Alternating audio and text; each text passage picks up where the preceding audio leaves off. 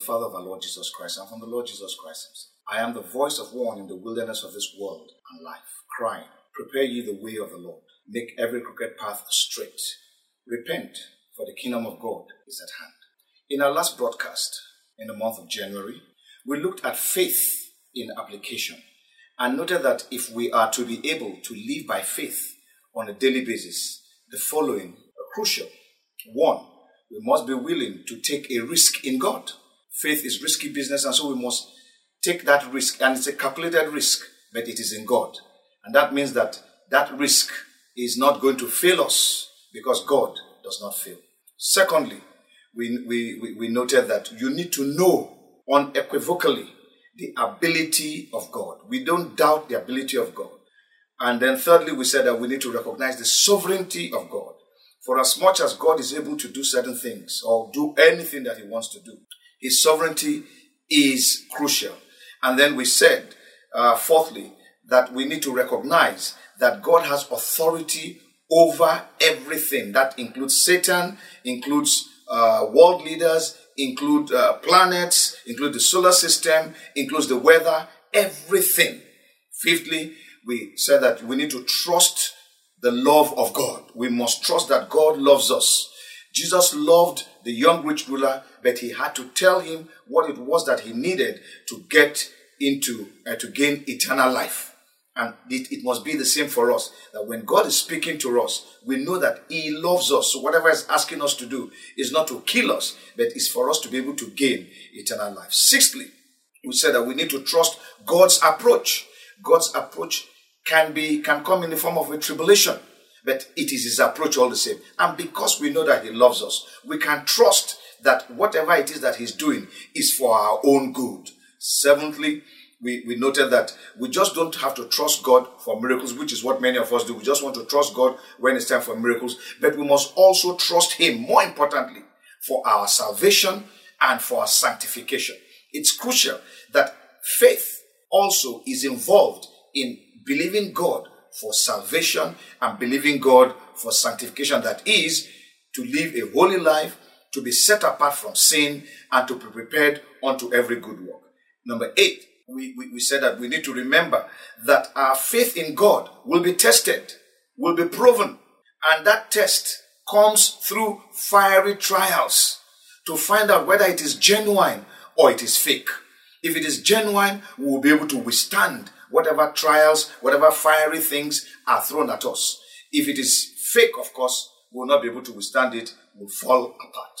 Number nine, we said that faith accepts God's approach for developing Christian virtues in us. For example, we know that through trials and tribulations, God develops in us patience, He develops in us perseverance, endurance, character. That's the, the, the nature of God comes forth, and also His love is manifested, even through those things. And 10, which was I think the last time we, we, we looked at, was that we need to remember that those who tr- we need to remember all those who had trusted God in time past and how God came through for them we saw the example of Shadrach, Meshach, and Abednego, and we saw the example of Daniel in the lion's den.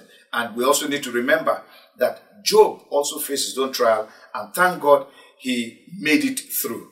At the end of the day, all worked well for um, for, for for Job, just as it will for us. Now, in today's broadcast, we shall press further on the subject of faith in application, that is living daily by faith. And the overriding uh, uh, uh, gamut of our discussion today will be the Word of God. Now, since faith comes by hearing, and hearing by the Word of God, that's what Romans chapter 10, verse 17 tells us. It follows that number one, there can be no faith apart from what God has said. And so, you must be convinced about the veracity of the Word of God. If that conviction is not there, whether it is written to the written word or the spoken word, you will not be able to live by faith on a daily basis. You must know, you must believe the word of God. In John chapter 17, verse 17, John chapter 17, verse 17, the B part, the Bible says, Your word is truth. The Lord Jesus was praying and he said, Sanctify them, that sanctify disciples by your word. He says, Your word is truth. We must believe the veracity of the Word of God. We must believe that the Word of God is truth. We may not understand it. We may not be able to comprehend why it will be truth, but it is truth. It is not just the truth. It is truth itself. The Word of God is truth itself, and we must hold on to it. In James chapter 1, verse 5 to 8, James chapter 1, verse 5 to 8, the Bible says, If any of you lacks wisdom, let him ask of God, who gives to all liberally and without reproach, and it will be given to him. But let him ask in faith, with no doubting. For he who doubts is like a wave of the sea, driven and tossed by the wind. For let not that man suppose that he will receive anything from the Lord. He is a double minded man, unstable in all his ways. It's simple. Are you trusting God for one thing or the other? Ask in faith, doubting nothing. You must believe the word of God. I give you an exa- example. In um, I think it's the First Kings uh, chapter three or so. Solomon, after giving thanks to God for all that God had done for him, establishing him in, in, in, the, in, in his kingdom and, and, so on and so forth, he gave a thousand burnt offerings. Then he went he went to to his uh, home and slept. That night, God appeared to him, and God said to him, "Ask what, whatever it is you want, and I'll give it to you." And Solomon asked for wisdom.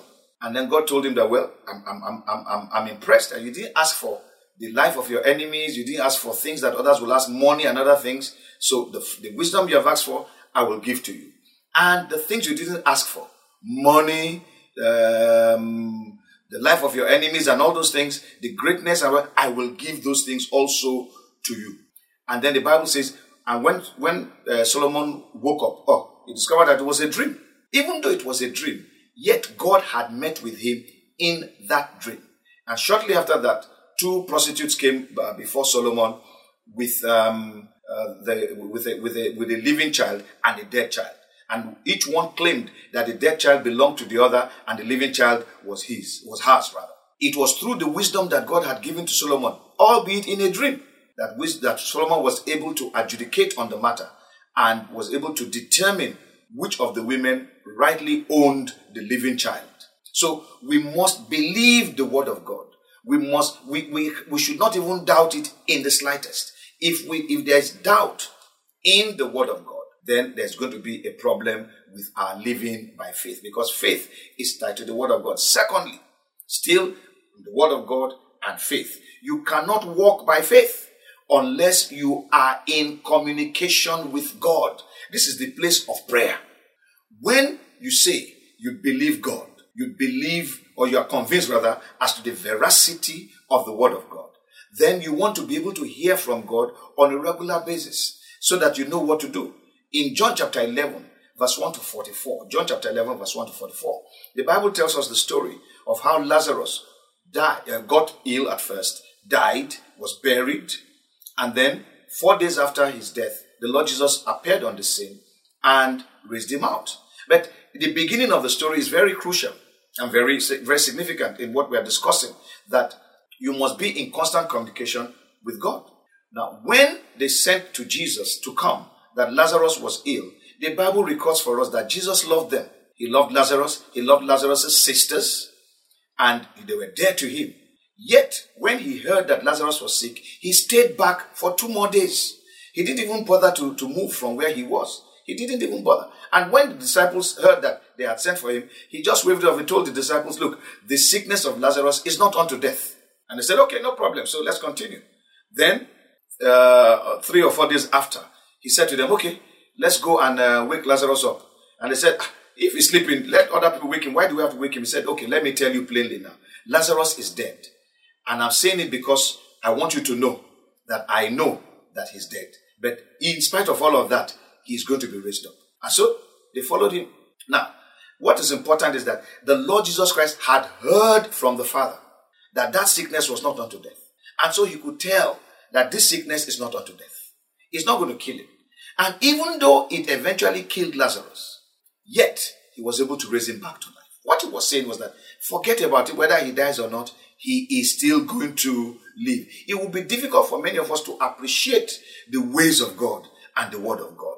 But what is important is that when God says that this sickness is not unto death, Even when death comes, it is not unto death. It was in that passage, that passage of scripture that tells the story of Lazarus, that the Lord began to speak to us concerning the matter of uh, the, res- the, the resurrection back to life of them that are dead. He said, though a man were dead, yet because he believes in him, he will be raised up again.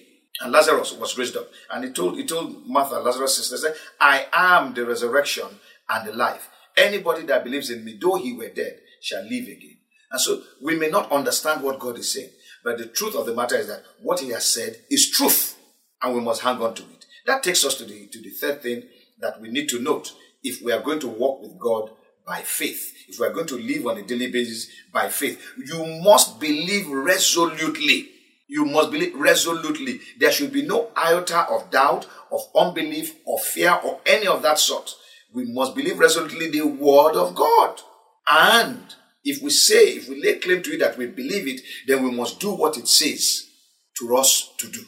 You, you, you, must, you, you must be able to step out in faith based on the word of God. Hang on to the word of God and the word of God alone and step out. In Luke chapter 5, Luke chapter 5, the Bible tells us about how the Lord Jesus Christ climbed into the boat of Peter and, and, and his uh, brother and friends to preach. And after the preaching, he told Peter, he said, launch, you know, just move your boat a little bit out and then uh, cast your nets into the, into the water. Peter said, sir, we have toiled all night. We are fishermen by profession. We have toiled all night and we didn't catch any fish. And night time is when things are quiet. Now, I'm the one adding all of this and paraphrasing so that we can understand. Nighttime is when everything is quiet and calm, and so the fish can actually come. But in the time when there's a lot of boat, boating activities all over the place, there's no fish around. But here you are saying to the Lord now, you have been preaching, making all that noise. The crowd is all around with the noise. Now you tell us to push out a bit and then to cast our nets. Okay. Even though we have toiled, even though it doesn't make sense, but at thy word, at thy word. And he threw out one net, even though the Lord told him to cast out his nets. He threw out one net and when the catch came in, the net began to break. If he had thrown out all the nets, there would have been no breakage, and the haul of fish would have been even much more than the one that they caught. So we, we, we must be willing to obey God. We must be willing to do whatever it is that He says we should do, doubting nothing. In Matthew chapter 14, verse 26 to 31, Matthew 14, 26 to 31, the Bible tells us about how the Lord Jesus Christ walked on water so that so as to rescue his um, disciples who were being tossed to and fro on a boat. And as he walked on water and they saw him, of course, they were terrified because they didn't believe that any human being could walk on water. They thought it was a ghost. But when he, he, he was by them, he said, Be of good cheer, it is I. I'm, I'm the one, your master. And Peter now said, If it is you, bid me to come. And the Lord said, Come. And Peter jumped out of the boat and began to walk on water as well. But then, suddenly he looked at the boisterousness of the water, the waves foaming and everything, and it, it dawned on him wait a minute, I'm walking on water. And instantly, he began to sink. And he shouted to the Lord for help, and the Lord came and helped him into the boat. What is instructed that when the Lord brought him into the boat, he said to him, Why did you doubt? Why did you doubt? You know, there are times when God will ask you to do certain things. He's not asking you to try to, to try and figure it out because it is in figuring it out that you will stop doing those things. If Peter had not looked at the boisterousness of the waves and reasoned in his mind that, wait a minute, this is water. I'm not supposed to be walking on water. He wouldn't have, he wouldn't have sunk. He would have continued to walk on water. So there are times when God will ask us to do the impossible virtually. It is not for us to try and reason it out. It's just for us to do it. I, I, I recall once I, I was driving um, I was driving a car and the fuel tank was really, really low. But I, re- I remembered a, I remembered attending a, a meeting in which the pastor preached and said there was once he was driving and his, his fuel tank went low.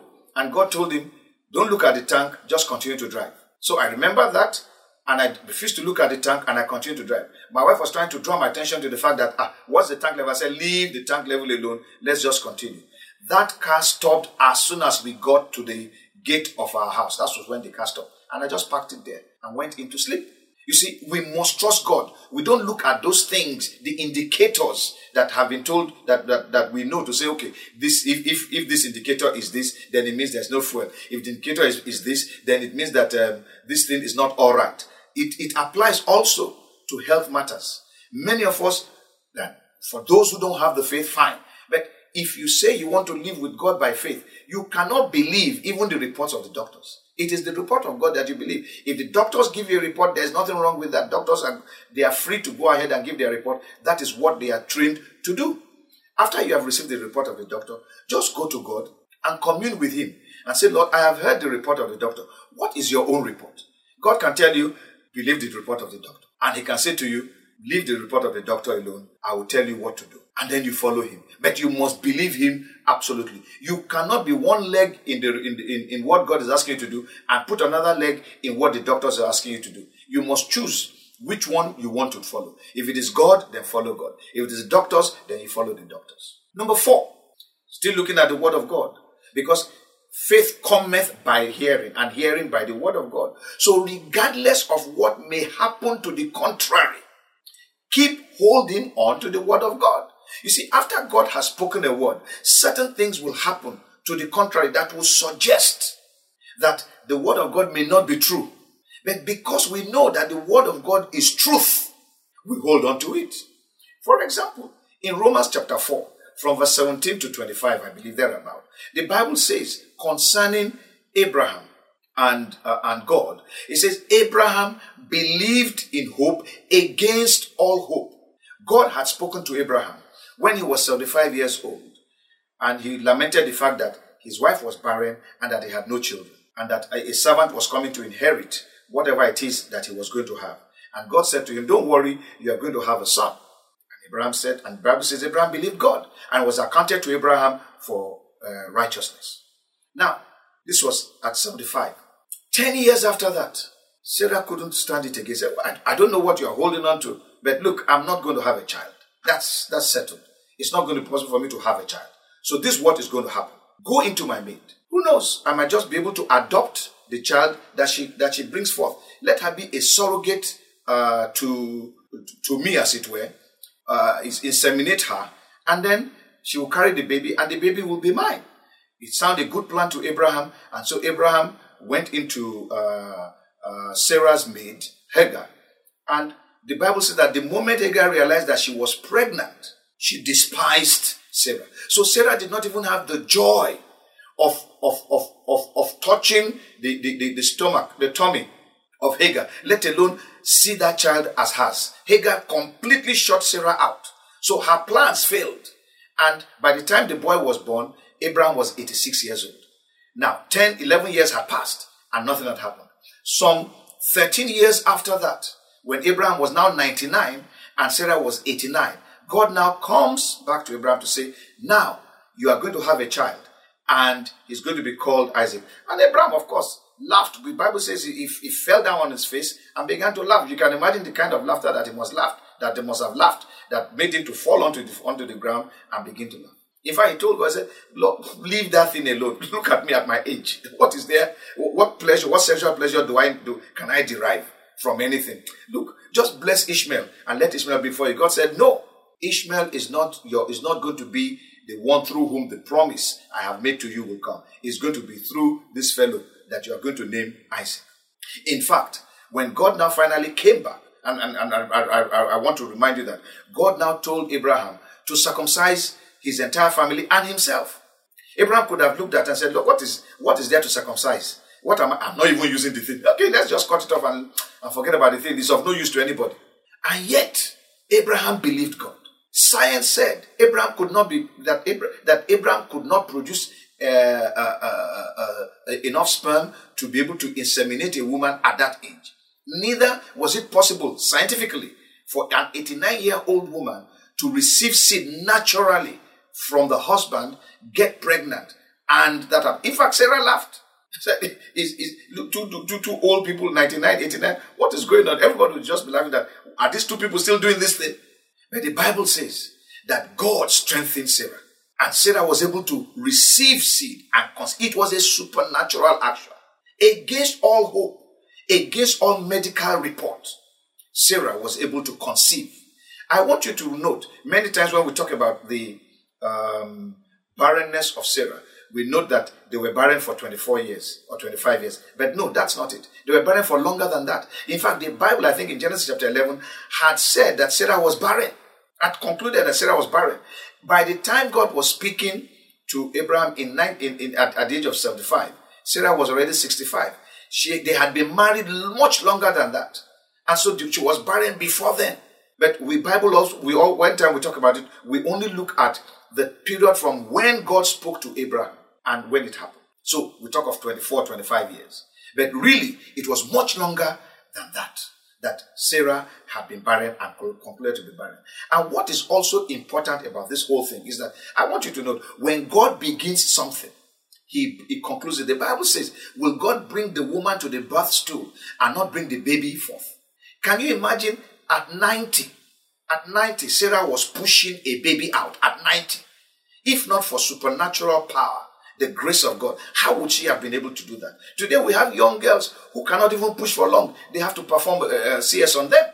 Yet at that time there was no med- no medicine, no medical intervention, and yet she was able to bring forth a strong, virile young man, young young baby, young baby boy, at the age of ninety.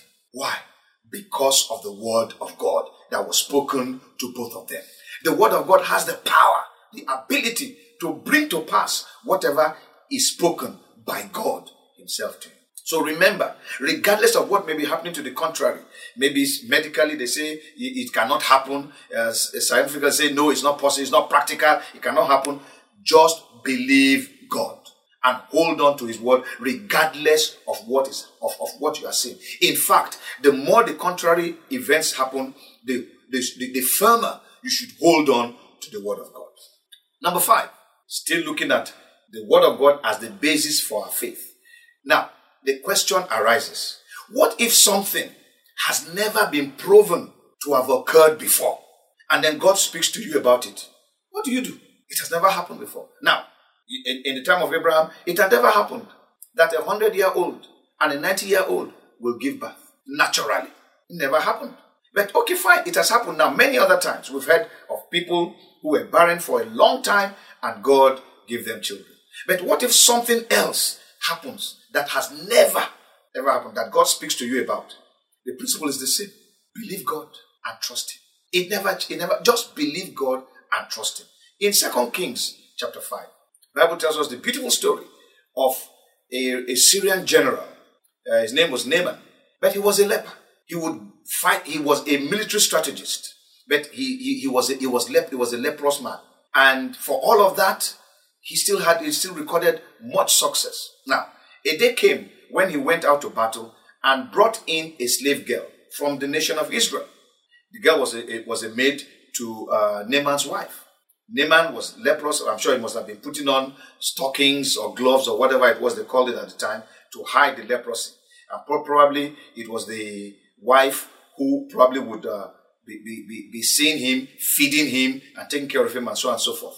But on one occasion, this maid of uh, Naaman's wife may have been present at the time when she noticed that this man is actually leprous. This, this general, this powerful man, leprous.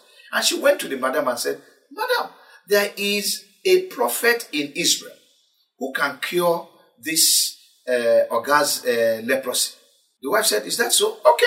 So told Naaman, and Naaman went. Now, what is important here and significant here is that nowhere in the Bible up to that point has it ever been documented that a leper was healed, that a leper was cured, that a leper was made whole. But this girl, this little girl, just believed the ability of God. That was all that was it. She never heard that it had been done before, but she believed the ability of God and said to the madam, Oga just needs to go to meet the prophet in Israel and he will be made whole. Naaman, thinking that this was a, the, the, area for diplomacy, began to get diplomatic papers to go and meet the king. And he went to meet the king. And the king was upset with Naaman. Ah, how can you come to me? I'm a king. What is my business with uh, curing leprosy? He said, look at this man. He's coming to look for trouble again. Then the, the prophet Elisha heard what was going on in the palace and said, send that general to me. So the king sent Naaman to Elisha's place. When Naaman got to Elisha's place, Elisha was indoors and sent a servant to tell Naaman that he should go to the Jordan River and uh, dip himself seven times and that all would be well. Naaman was furious. What kind of what kind of man is this who had no respect for him? Who would not even as much as come out to see him, but is sending him instructions. I give orders. No, I don't take orders. But while he was angry and leaving, and said, Of all the waters for me to even take my bath in is Jordan. When there are better rivers in Syria, the rivers uh, Pharpar and, and, and Abana. Why should I come into uh, this dirty Jordan and bathe? Then his servants pleaded with him and said, Sir, if they had told you, if this man had told you that you should go and conquer 10 nations and your leprosy would be whole, you would, you would do that. What he's asking you to do may seem very foolish, may seem very simple, but it is what he's asking you to do. What is important is the goal. The goal is we want your leprosy uh, cured. Let's go and do it. The man went into the Jordan River, jumped in, first time, came out, in the second time, came out, third, fourth, fifth. I'm sure by the sixth time it was, well, well let's just do so that I can finish this and get out of it. By the seventh time, as he went in and came out, everybody was shocked. The leprosy was completely gone. Naaman's skin was like that of a newborn child. It was as if he was just being born anew, which actually was what was happening to Naaman that day. He was a new man that day. As he came out of the water, he became whole. It had never been done before. Yet, through persuasion and other things, he believed and he became whole. The first leper recorded in the Bible to have been cured was a Gentile. He wasn't even a believer, but he believed, accepted that, okay, let's trust God. In Mark chapter 11, I want to read uh, some portion of scripture to us. The Bible tells us about how the Lord Jesus Christ was hungry, wanted to eat from a fig tree that had only leaves, but no, when he got there, there were no figs, only leaves. He looked at the tree as deceptive and cursed the tree. That day, and they left. The following day, when they were going out, they realized, Peter, the, the, the, one of the disciples, Peter particularly, realized that, wait a minute, this tree is dead.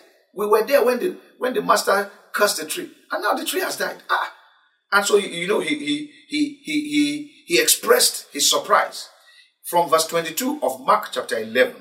Verse 22 of Mark chapter 11, from there, Bible says, Jesus answered and said to them, Have faith in God. Trust God. Just depend on Him.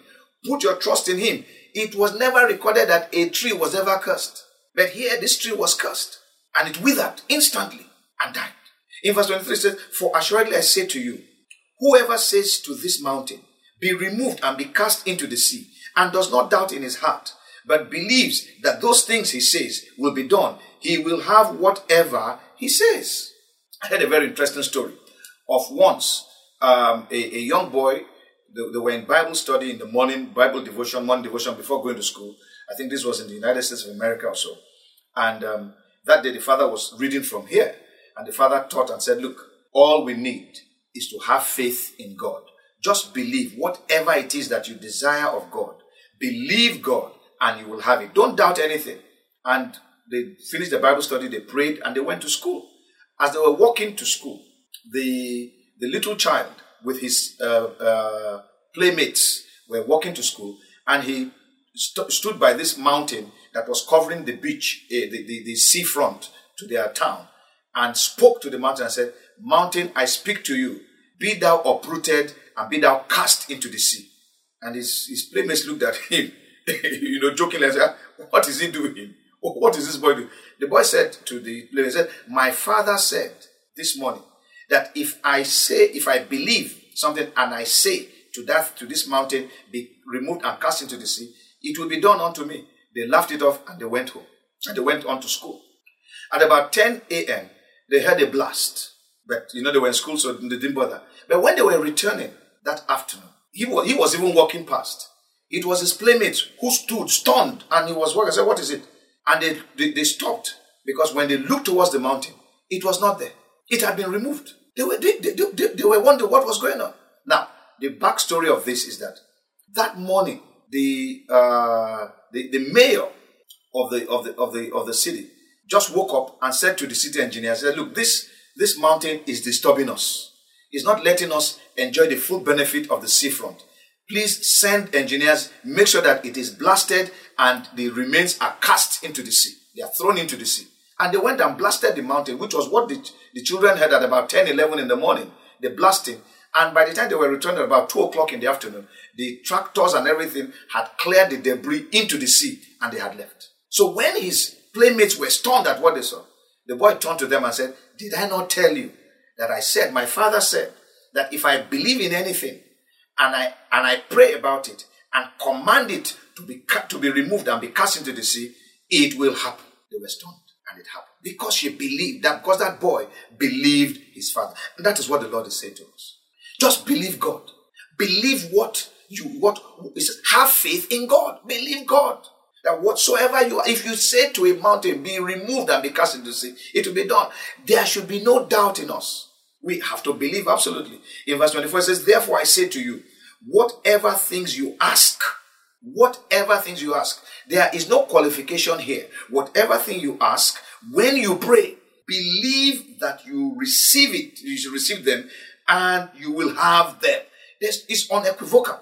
There are no conditions attached. Just believe, and it will happen. And then there's a caveat in 25 to 26. It says, And whenever you stand praying, if you have anything against anyone, forgive him, and your Father in heaven may also for, that your Father in heaven may also forgive you. May also forgive you your trespasses. But if you do not forgive, neither will your Father in heaven forgive your trespasses. What is it saying? You cannot say you have faith to believe God to answer a prayer and yet you are holding other people in unbelief. You cannot believe one part of the Bible and then disbelieve the other part of the Bible and expect that the part of the Bible that you believe will work for you when the part of the, the other part of the Bible you have refused to believe. Your belief, your faith must be holistic. So he's saying, if there is unforgiveness in your life, make sure you are forgiven and then go and ask. In other words, you also walk holy Believe every single word of God, of, of, of, the Lord. You cannot just be believing for miracles alone, but you don't believe uh, uh, uh, holy living. You don't, you don't believe the righteousness of God. You don't believe what God says uh, uh, on the manner in which you should conduct yourself. But you want to trust God for, for Him to do something in your life. I recall uh, one of those days some years ago when, when I used to be on radio and um, we had just finished a radio broadcast and somebody called in and to ask for prayers. He was seeking uh, employment and he was asking for, for, for me to pray. So I, I, I, asked him a simple question.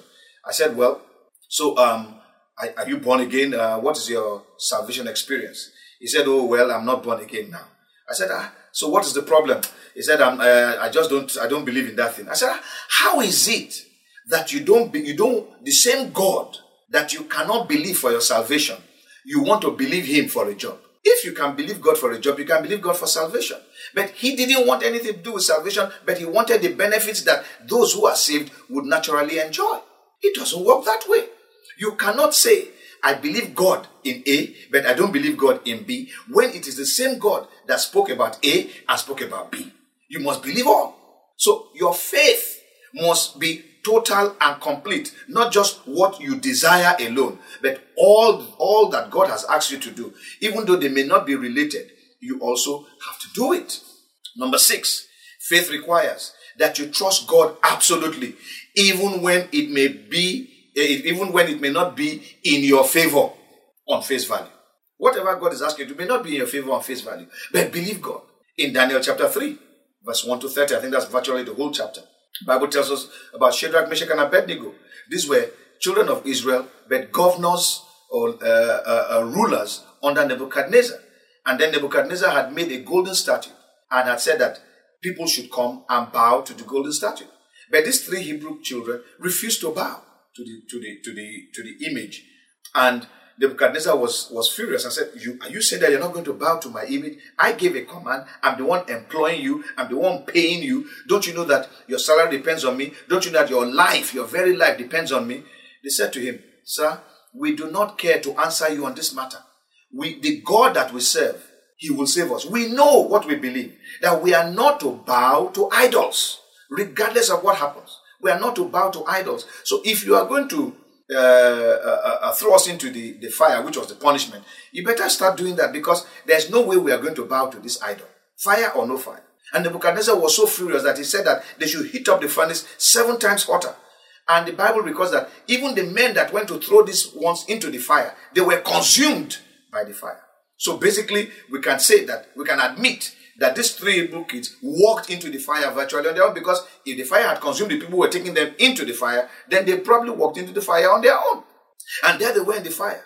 And suddenly Nebuchadnezzar looked and said, Wait a minute, did we not cast three men into this fire? They said, Yes. But I am seeing the fourth, I've seen the fourth person in there. Now, the Bible records that it was Nebuchadnezzar who saw the fourth man. We don't know that any other person saw the fourth man. But Nebuchadnezzar saw a fourth person in the fire. And said, And this fourth person that I'm seeing, he looks like a son of God. And then he, he yelled, Shadrach, Meshach, and Abednego, come out, come out, come out, come out. And they walked out of the fire. The Bible says that the fire burnt off the rope that they had tied them with, but did not burn their clothing, the cloak that they put on. It did not burn them. It did not even burn their hair. Uh, I, I, remember a story that was told of um, a very bearded, very uh, heavily bearded man who uh, was superintending a store, and then the store caught fire and somebody came and said, Wow, the store caught fire. Was this man in the in the store? They said, Yes. They said, I hope his uh, beard did not catch fire. People looked and said, What are you talking about? That's the first thing that will catch fire. Of course, the beard was burnt. The man was heavily burnt, but he survived. So it's the same thing. How do people get into fire and the hair on their head is not singed? The clothing is not burned, but the rope that they are tied with was, was, was loosed. It may not have been in the favor of Shadrach, Meshach, and Abednego to believe God in the face of the threat of being burned alive. But they believed God who said that they are not to bow to any image. And they held their head high. Perhaps you are working in a system where they insist that you must do certain things, otherwise you will lose your pay. Maybe that is God wanting to get you to the place where you will become, as it were, a, um, a sign on his account to other people that there is a God in the world that will see you through. In Isaiah 45, verse 2, Isaiah chapter 45, verse 2, the Bible, God, God here speaking, makes this pronouncement, and you can take this to the bank on any account. It says, I will go before you and make the crooked places straight. I will break, sorry, Isaiah 40, 43, I'm sorry, Isaiah 43, uh, verse 2. It says, When you pass through the waters, I will be with you, and through the rivers, they shall not overflow you. When you walk through the fire, you shall not be burned, nor shall the flame scorch you. This is the word of God. The children of Israel, they believed God and they survived it. What of Daniel in the lion's den? Nobody had ever survived a lion attack when Daniel was cast into the den of the lion. But he survived. By the next day, when the king ran, ran out, said, Daniel, are you still alive? He said, ah, my, my, my, my God has sent angels to shut the mouth of the lions. They didn't eat me at all. And then when Daniel's enemies were now cast into the into the den, the lions ate them up before they even got to the ground. What was it about Daniel? It was the, his, his faith in God. Lions cannot eat a man of faith. There are, there are things that can consume other people. They cannot consume a man. And who is a man of faith? A man of faith is a man who believes convincingly every word that comes out of the mouth of God. Faith requires that you trust God absolutely, even when it may not be in your favor on face value. Just hold on to God. Whatever the circumstances, you, be, you, you see, you cannot live by faith on a daily basis when you don't even know the word of God. That's why you have to be reading the Bible. You must hear the you must hear from God on a daily basis. Meditate on his word. You will hear him speaking to you. You will hear him giving you instructions. Number seven. Even if you are not seeing the results, keep holding on to the word of God. Just keep at it. Just keep at it. The Bible says in 2 Corinthians chapter 5, verse 7, 2 Corinthians chapter 5, verse 7, it says, For we walk by faith, not by sight. I might add, not by sense. We walk by faith. We walk by believing the word of God. We walk by holding on to the word of God. We walk by trusting God. In Luke chapter 18, verse 1 to 8, the Bible gives us a story. Uh, uh, the Lord Jesus told a parable. And the first thing he said in, in, before telling the parable was that men ought always to pray and not to faint. Said, Don't give up. Just keep praying. Don't give up. Don't stop. Just believe God and continue to pray. And then he told the story of a widow who had nobody, no support system, no support structure rather, nothing, just herself. And she had been done, a grave injustice had been done her. And so she went to, the, to, to, to this judge, whom the Bible says neither feared God nor man, and went to meet this judge and pleaded with the judge to help her. The judge wouldn't listen to her. But every day, persistently, she went. Persistently, she went. Until the judge said, Look, if I don't help this, if I don't do something for this woman, she will weary me with her persistent coming. And gave the woman justice. And the Bible says, Do you not know that God will do, will give you justice the same way? This, this in fact, faster than this judge had given this woman justice. And then the Lord just asked that when the Son of Man shall return, shall he find faith? In James chapter 5, James chapter 5, reading from verse um, 16, the B part of verse 16 to 18, it says, The effective, fervent prayer of a righteous man avails much. The effective, fervent prayer of a righteous man avails much, has power, has tremendous power, brings forth results. In verse 17, it says, Elijah was a man with a nature like ours, and he prayed earnestly that it would not rain, and it did not rain on the land for three years and six months. And he prayed again, and the heaven gave rain, and the earth produced its fruit. Elijah was a man like you and I. In fact, Elijah had his problems. Elijah was not married. Elijah had no children, had no wife. He had his own challenges, had his own difficulties. People could have looked at him and said, Look at this man of God who does not have this, who does not have that and then he's the one coming to do this or do that. But he prayed. He prayed, believing God. And the Bible says, for a space of three and a half years, nothing happened. And then he prayed again after that, after three and a half years, and rain came. How did he achieve this? I want to read it to you in First Kings chapter 18. First Kings chapter 18, from verse 41 to 46. Then Elijah said to Ahab, Go up and eat, for there is the sound of abundance of rain. He had heard in the spirit realm rain falling after three and a half years. But there was no rain visibly. So he told Ahab, Go up and eat. I'm hearing the sound of abundance of rain. No more grieving over famine or no famine. The, the, the famine is over. Now in verse 42, Bible says, So Ahab went up to eat and drink, and Elijah went up to the top of Carmel, that's the mountain. Then he bowed down on the ground and put his face between his knees and said to his servants, Go up now, look toward the sea. So he went up and looked and said, There is nothing. And seven times he said, Go again. He kept praying. He kept praying. I said, There's nothing. Then, in verse 44, he said, Then it came to pass, the seventh time.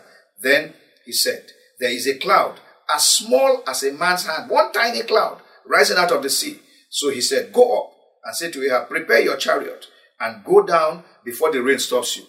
All Elijah heard was that there's a tiny cloud just like the, like, like the size of a man's fist, one tiny cloud like this forming. And on the base of that, he said, That's it. Go and tell Ahab that he should start getting to, to, to town, otherwise the rain will stop him. And the Bible says that Elijah gathered his, his cloak and began to run. Ahab was in a chariot, and Elijah still outran a chariot by the power of God. Whatever you are praying about, even when you are not seeing the results, just keep doing it. Just keep at it. Keep at the word of God. Keep holding on to the word of God, no matter what. I think I mentioned that the last time. That you must keep saying the word of God. You must keep reciting what God has said to you. You must just keep reciting it. I know, like that little child was saying to his um, friends when he spoke to the mountain, he said, My father said, if I command the mountain and ask it to be cast into the sea, it will obey me. When he came and saw the result, he said, I told you, this is what my father said. So you must keep reciting it, keep saying it until it happens.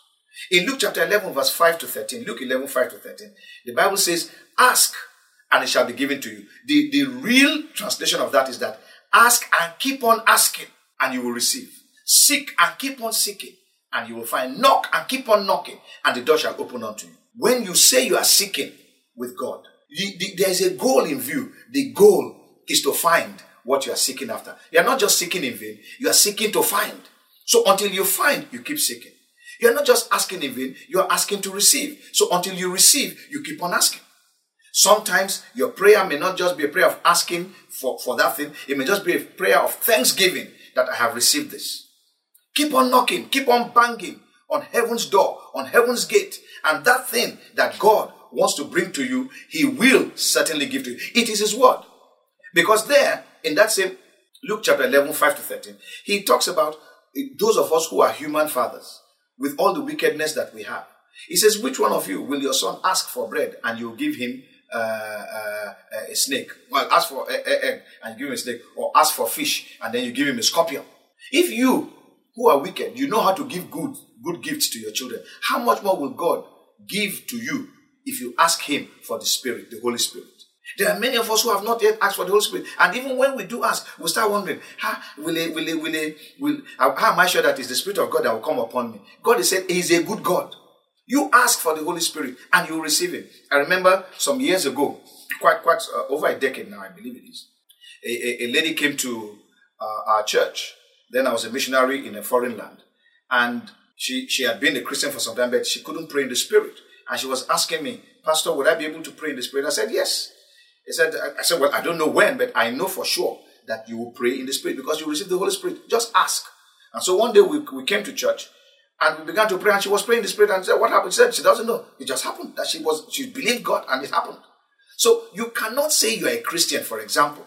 I've, I've come across a number of people lately who tell me that they are Christians, they are believers. In fact, one of them says he's a, he's a prayer warrior, only for me to discover that he's not even born again. So I was wondering, what, what, what church encourages somebody who's not born again to be a prayer warrior? Where do they get these things from? And then there are people who say that they are Christians and they have not received the Holy Spirit. And I'm wondering, why have you not received the Holy Spirit? All you need to do is trust God, pray about it, and you receive Him. I recall uh, in, in a church I, I pastored some years ago, and um, there were quite a number of people in the church who, who had not received the Holy Spirit. And one day I told them, I said, Look, just ask God. And, and nobody's going to tell you how to pray or anything. Just ask God, and He will grant it to you. And in one day, one, one, one service, as we, as we began to pray, they began to receive the Holy Spirit just like that. Nobody laid hands on them, nobody touched them. I told them, just believe God. Paul said that when I came to you, I spoke to you in the power of the Word of God, the power of the Spirit, not the wisdom of men, that your faith may hinge on the power of the Word of God and on the Spirit of God, and not on men.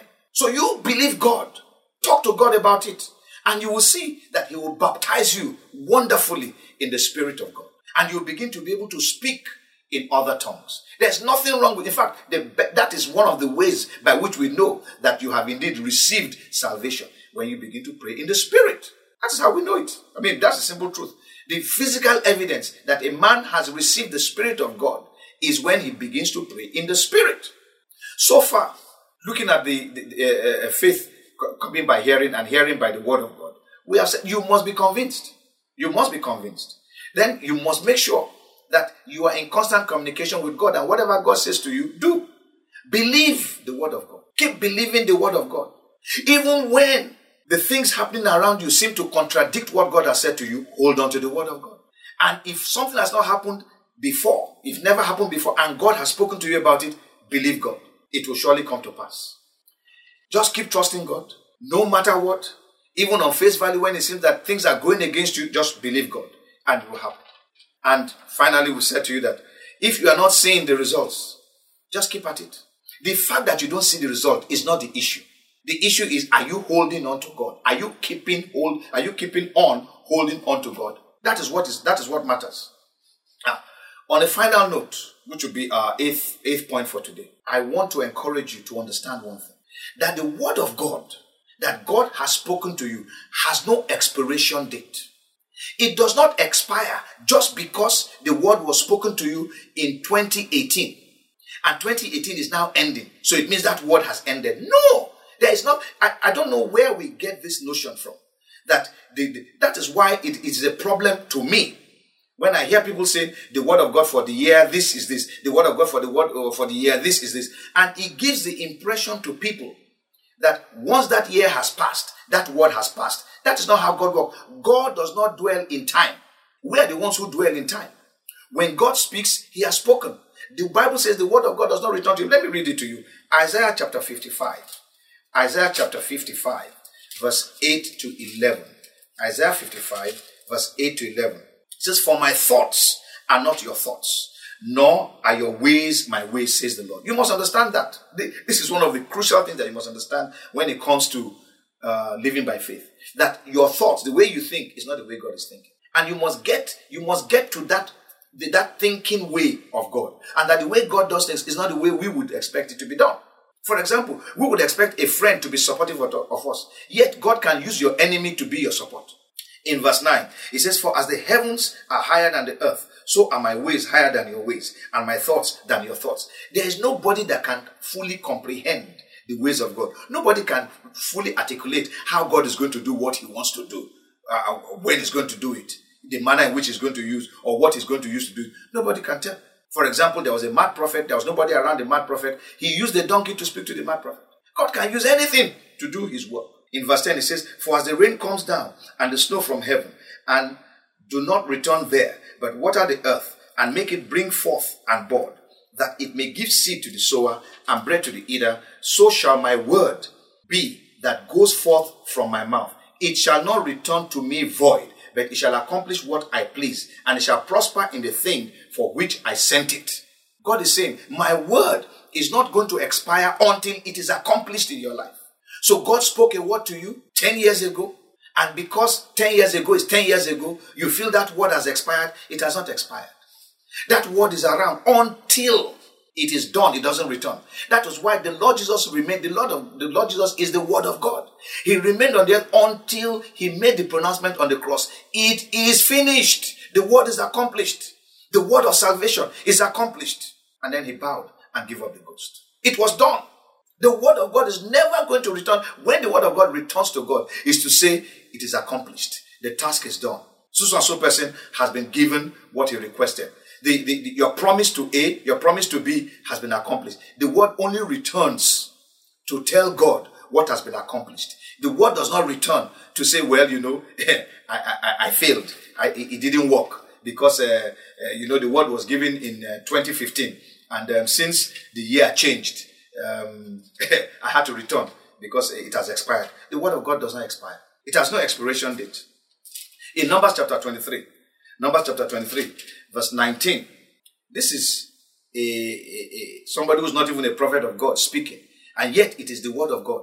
He said, God is not a man that he should lie, nor a son of man that he should repent. That is, that take back what he has said. He has he said, and will he not do? Or has he spoken, and will he not make it good?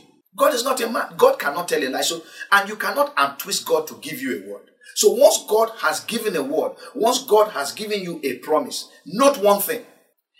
Whether if it is conditional, you do the condition. If it is an unconditional promise, leave that to God. At the right time, at the appropriate time, at the set time, He will make it happen. You didn't force Him to give a promise. He promised it. If He spoke the word, He will do it. Has He said and will He not do? God does not say what He's not going to do. Has he spoken and will he not make it good? God does not make a promise and not keep it. In verse 20 it says, Behold, I have received a command to bless. He has blessed and I cannot reverse it. The, the, a king had called Balaam to come and curse the children of Israel and God said, No, they are blessed. Bless them. And for all Balaam's attempt to curse Israel, God refused him to curse them. He blessed them. Balak, who had employed Balaam, was angry with Balaam. And Balaam made this promise. Said, God is not a man. He, he said he has blessed them. I can't curse them. And I want to sound this note here that the Bible says, a curse without cause shall never alight. If you are a child of God, there is no curse that can come upon you. I don't care who the person is. If you are a child of God, there is no curse that can come upon you. It's not possible. So all those preachers who keep saying that, oh, they want to break generational curses, they don't know what they're talking about. When you were saved, you were, Bible says you were translated from the kingdom of darkness to the kingdom of light. You were moved out of the place where those kind of things uh, uh, come upon the people who belong to that. You were moved to a different kingdom where the power of God is at work, keeping you, protecting you, and watching over you. And so I want you to know that the word of God that is spoken to you has no expiration date. It only expires after it has been accomplished in your life. If it has not been accomplished, it is there. That is why when God spoke to Abraham, he stayed with Abraham until Isaac was born. Until Isaac was born, that word that God had spoken stood there, only to return to say, Isaac has been born, it is accomplished. Say, fine. So, whatever it is God has told you, even if He told it to you 30 years ago, believe it. Hold on to it because it will not expire. That is the word of God. I want to conclude by saying to you that walking or living by faith implies that you are convinced or fully persuaded about the certainty, the veracity, the truthfulness of the Word of God. No doubting whatsoever. And therefore believe and act upon it, knowing that God loves you and that His will is supreme above all else. When God has a will, There is nothing that can change that will. I want you to understand that. The will of God can never be changed. No amount of prayer is going to change the will of God. Sometimes God may suspend certain things, which is when we talk about a miracle. But that is all. It's a suspension. Afterward, it reverts back. But his will will never be changed. He doesn't change his will. He's, once God has made a pronouncement concerning you, it's not going to change. So even if what God is asking of you has never happened before, remember that what God has said will surely come to pass. And so you hold on to God. Remember, God's word does not expire. It will remain there until it accomplishes its purpose.